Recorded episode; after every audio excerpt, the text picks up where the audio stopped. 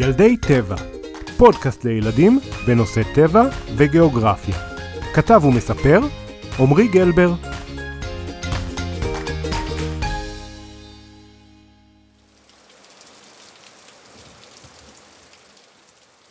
הגשם יורד. הגשם הראשון לעונה. אתם קמים בבוקר, פותחים את הדלת. איזה ריח טוב של גשם. נועלים מגפיים, ובדרך לבית הספר או לגן מקפצים בין השלוליות. בדרך חזרה שמתם לב שהשלוליות כבר קטנות, וחלקן אף התייבשו לגמרי. כמה חבל. עכשיו, תעצמו רגע עיניים, חוץ ממי שנוהג. דמיינו שלולית ענקית, ממש ענקית, שבקושי רואים את הסוף שלה. כזו שייקח לה המון המון זמן להתייבש.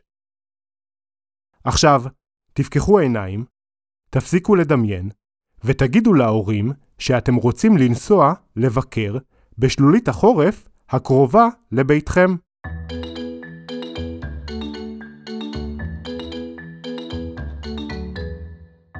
היי hey ילדים, מה שלומכם? בפרק זה נכיר צורת נוף ייחודית ומרתקת, את בריכות החורף. נבין איך הן נוצרות, מה כל כך מיוחד בהן, נפגוש איזו קרפדה או טריטון, ונבין מדוע כדאי למהר ולצפות בצורת נוף ייחודית זו. ובסוף הפרק, הפתעה מיוחדת לילדים שנרשמו בעמוד הפייסבוק. בואו נחזור אל הגשם. הגשם היורד פוגש את הקרקע. חלק מהמים ייספגו בקרקע ויחלחלו למי התהום. כאשר הקרקע תהפוך רוויה ולא תוכל לספוג עוד, המים יחלו לזרום על פניה. חלקם יתנקזו ויזרמו לנחלים, ומשם כנראה יגיעו לים, וחלקם ימצאו את דרכם אל שקעים באדמה או בסלע, והצטברו עד לכדי שלולית ענקית. בריכת החורף בריכות החורף מתמלאות בחודשי החורף ומתייבשות בראשית הקיץ עם התמעטות הגשמים והתחממות מזג האוויר. זה נשמע די פשוט, בסך הכל שלולית גדולה, אבל השלולית הגדולה הזאת, בריכת החורף, לא מחזיקה רק מים רבים, אלא מערכת אקולוגית שלמה ומיוחדת במינה. דווקא בגלל שבריכות חורף הם גופי מים עונתיים, הן מאכלסות בעלי חיים וצמחים נדירים ומיוחדים. בכל טיפה בבריכת חורף יש אצות זעירות, אלפי יצורים מיקרוסקופיים, ובבריכה שוחים גם לא מעט יצורים שאפשר לראות בעין, בלי שום מיקרוסקופ, החל מסרטנים זעירים ועד ראשנים של טריטונים. אבל אני רוצה שנתחיל דווקא עם בעל חיים שאינו חי בבריכות החורף. בואו נחשוב, אילו בעלי חיים אשר חיים במים לא יכולים להתקיים בבריכה שמתייבשת בקיץ. אני אתן לכם רמז, הם אה, משמיעים קול שנשמע משהו כמו... נכון מאוד, דגים. דגים לא יכולים לחיות מחוץ למים, ולכן בישראל דגים לא יכולים להתקיים בבריכות חורף. כי אם במקרה יגיעו לשם, יתייבשו וימותו, שהבריכה תתייבש בקיץ. ולמה אני אומר בישראל? כי מסתבר שבאפריקה למשל, יש דגים מיוחדים שדווקא כן יכולים להסתדר בבריכות חורף. אבל על זה נספר בפרק אחר. בואו נחזור לישראל. מצד אחד, חבל שאין דגים, כי תמיד נחמד לראות דגים. אבל מצד שני, זה גם מזל גדול. למה? ובעיקר, למי? דגים רבים הם טורפים מעולים. הם שוחים מהר, הם רואים טוב, הם מאוד יעילים בציד. אז כמובן, מי שמרוויח מזה שאין דגים בבריכות חורף, הם הטרף של הדגים. שלל בעלי חיים, שאילו היו שם דגים, היו נטרפים, ולכן, דווקא בבריכות החורף, בזכות זה שאין דגים, הם יכולים לשגשג. אבל זה שאין דגים בבריכות החורף, לא אומר שהחיים שם תותים. בשביל לחיות בבריכת החורף דרושה אסטרטגיית הישרדות שתאפשר לשרוד איכשהו את הקיץ היבש. אז איך מתמודדים עם התקופה היבשה? דרך אחת היא פשוט להשתחרר מהצורך במים, לפחות לחלק ממחזור החיים. צפרדעים, קרפדות ואילניות, וגם טריטונים וסלמנדרות, הכוכבים של בריכות החורף, הם גם אלופי הישרדות. בעלי חיים אלו נקראים דו-חיים, ולא סתם קוראים להם דו-חיים. יש להם שני חלקים לחיים. חלק ראשון מתרחש בתוך המים, והחלק השני מתרחש ביבשה. הדו-חיים מטילים את הביצים שלהם בתוך המים. כצעירים הם מתפתחים בתוך המים, אבל כשהם מתבגרים קצת, הם מפתחים ריאות ומתחילים לנשום אוויר. גופם משתנה, והם יוצאים בהליכה, או בקפיצות, מהמים. כך בעצם, הם לא חייבים להיות יותר במים אף פעם, חוץ מאשר בשביל להטיל ביצים. אפילו במדבר, ליד מצפה רמון, יש אוכלוסייה מאוד מיוחדת של קרפדות, שמצליחות להסתדר עם הקיץ הלוהט ומנצלות את החורף הקצרצר בשביל להתרבות בבורות מים עתיקים שבנו הנבטים לפני אלפיים שנה. הדו-חיים הם שורדים אמיתיים. אז הדרך של הדו-חיים מאוד מעניינת. הם מנצלים את התקופה בה יש מים להתרבות, ולאחר שמקור המים מתייבש, הם כבר לא צריכים אותו בשביל לספק את צרכיהם. מעניין מה עושים בעלי חיים שמוכרחים לחיות רק במים. זה, זה נשמע קצת לא הגיוני, נכון? אז בואו נכיר את הדפניה. הדפניה היא סוג של סרטן ירוד. רוב הסרטנים הירודים לא נראים כמו סרטנים שאתם רואים בחוף הים, למרות שהם קרובי משפחה שלהם. רובם נראים כמו משהו זעיר. יש שנראים כמו נקודה שזזה במים, ואחרים מזכירים צדפיים מחושים ששוחה בקפיצות קטנות. וסרטנים ירודים אחרים נראים כמו חללית בצורת אפונה, שטסה במסלולים חלקים במי הבריכה.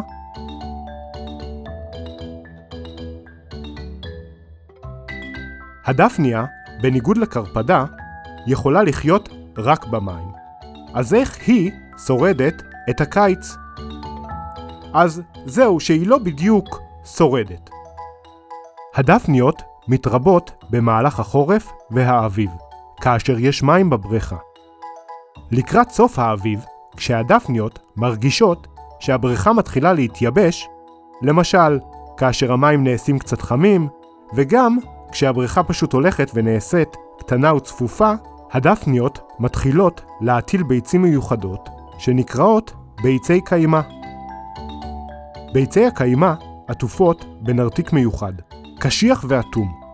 הוא כל כך אטום, שהוא יכול לשמור עליהן שלא תתייבשנה אפילו בקיץ.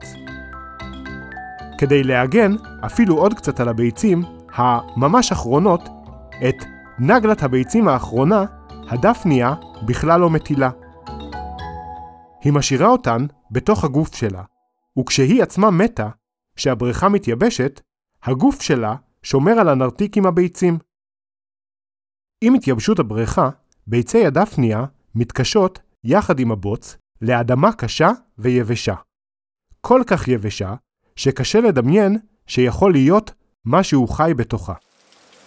אבל כשהמים יגיעו בחורף הבא, הביצים יתעוררו לחיים, יבקעו, וימלאו את השלולית בדפניות קטנטנות וקופצניות.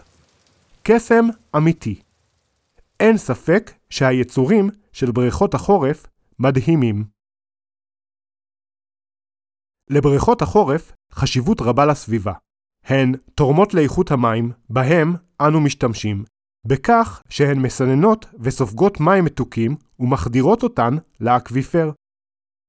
הן מהוות תחנת רענון לציפורים, גם לציפורים יציבות שנמצאות בסביבה כל השנה, וגם עבור ציפורים נודדות.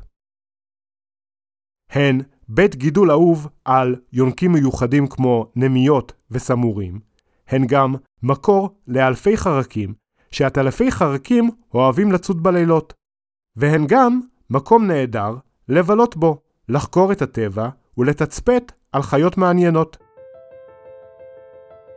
אתם זוכרים שבתחילת הפרק אמרתי שכדאי לצאת ולמהר לבקר בבריכות החורף?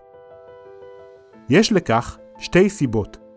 הראשונה היא שהחורף בארץ קצר מאוד, וכדאי לנצל את התקופה הזו. אבל הסיבה השנייה היא החשובה באמת.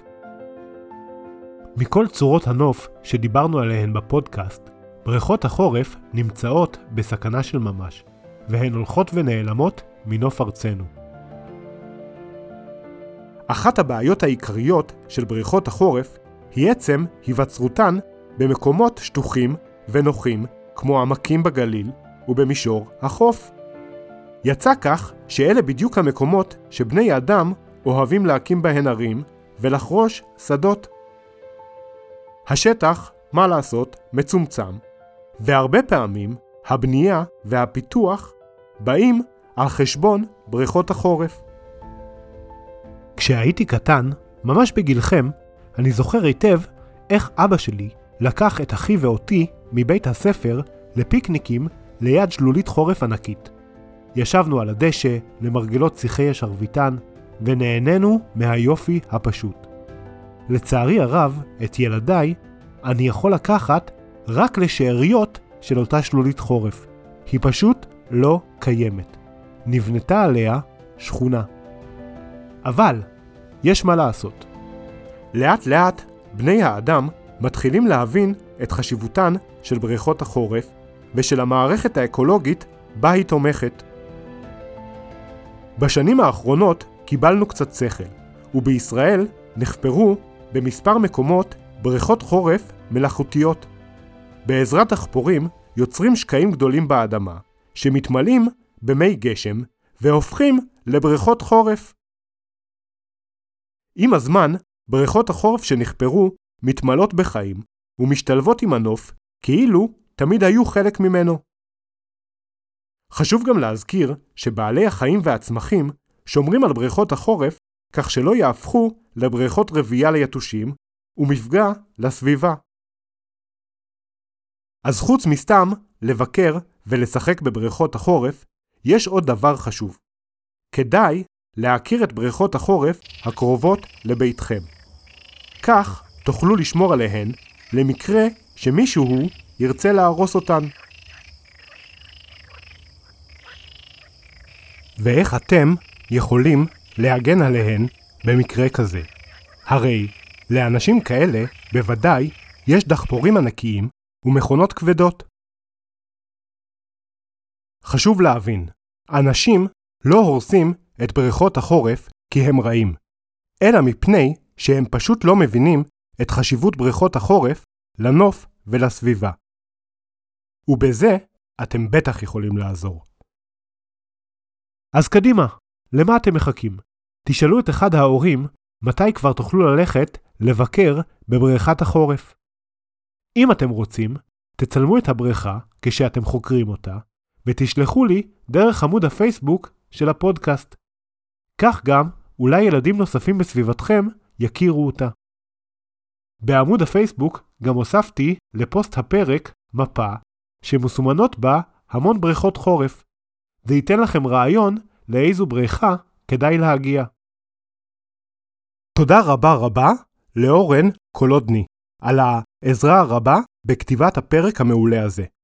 יש לי הרגשה שעוד נשמע מאורן בהמשך. וגם כמובן למעיין, כרמל וזוהר, ילדיו של אורן, שנתנו לפרק הזה השראה, ואורן סיפר לי שהם כבר ממש ממש מחכים לו.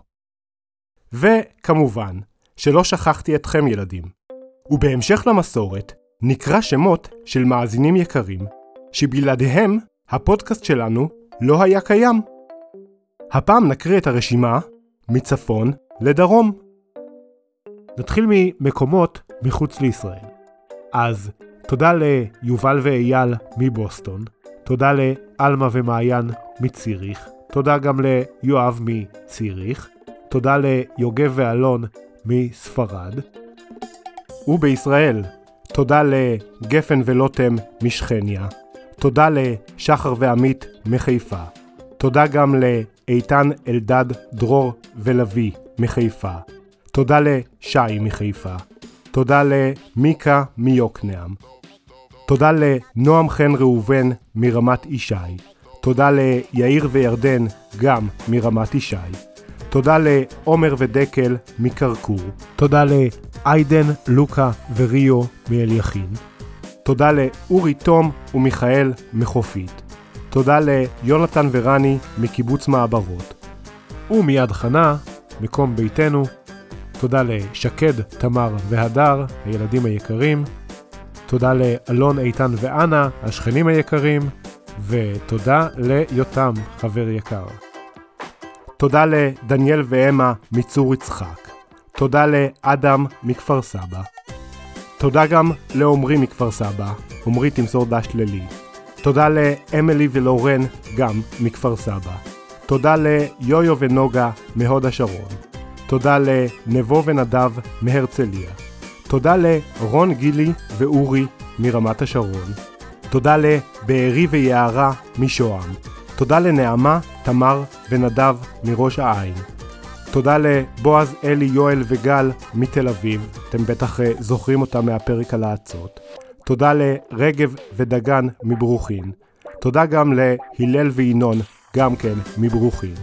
תודה לעידו, עמית, אנה וגיל מחולון. תודה למאור מרחובות. תודה ליגל מירושלים. מירושלים יש לנו הרבה ילדים, אז יש לנו גם את אה, מעיין, כרמל וזוהר, שהם כמובן הילדים של אורן, שבזכותם יש לנו את הפרק. תודה גם לרותם וגילי, גם כן מירושלים. תודה ליגל מירושלים. תודה לבן שאול ונטע מקיבוץ גזר. תודה רבה ליועד מאשדוד, שאבא מאוד דאג שהשם שלך יוקרא בפרק. תודה לאביגיל ואביתר מבית גוברין. תודה לנועם ואלון מקיבוץ גת. תודה לבועז ועומר מקיבוץ רוחמה. תודה לערן ויותם מבאר שבע. תודה למעיין ונוגה ממדרשת בן גוריון. וממדרשת בן גוריון גם uh, תודה לעמית ותומר היקרים. תודה רבה לכולכם, ונתראה בפרק הבא.